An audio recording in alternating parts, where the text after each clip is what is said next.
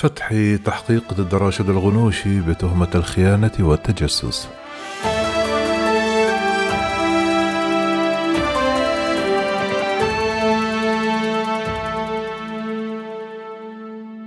أعلن رضا الرداوي عضو هيئة الدفاع عن السياسيين الراحلين شكري بالعيد ومحمد البرهامي أن الحرس الوطني أبلغ الهيئة بفتح تحقيق ضد رئيس حركة النهضة راشد الغنوشي بتهمة الخيانة والتجسس.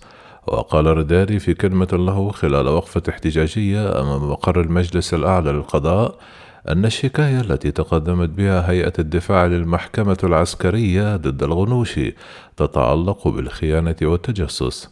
وتابع أنه وفقا لبرنامج التحركات للتصدي للأخطبوط القضائي المتورط في التغطية على الإرهابيين تم أيضا إعلام الهيئة بإحالة الجانب المالي من الشكاية على الإدارة الفرعية للقضايا الاقتصادية. وأضاف الرداوي أنه سيتم سماع الغنوشي كمشتكيا به بخصوص الأموال التي كانت تدفع له من الديوان الأميري بقطر والتي ثبتت بالكشوفات الموجودة والتي عملت هيئة الدفاع على التثبيت من صحتها.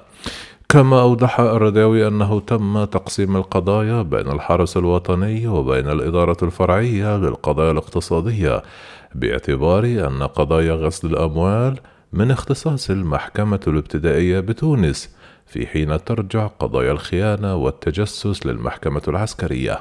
وقد كشفت هيئة الدفاع في قضية شكري بالعيد ومحمد البرهامي عن وجود معطيات تثبت تورط الغنوشي في قضايا تتعلق بغسيل الأموال فضلا عن تهمة التخابر من جهات أجنبية والتجسس على السياسيين وعلى المسؤولين في الدولة.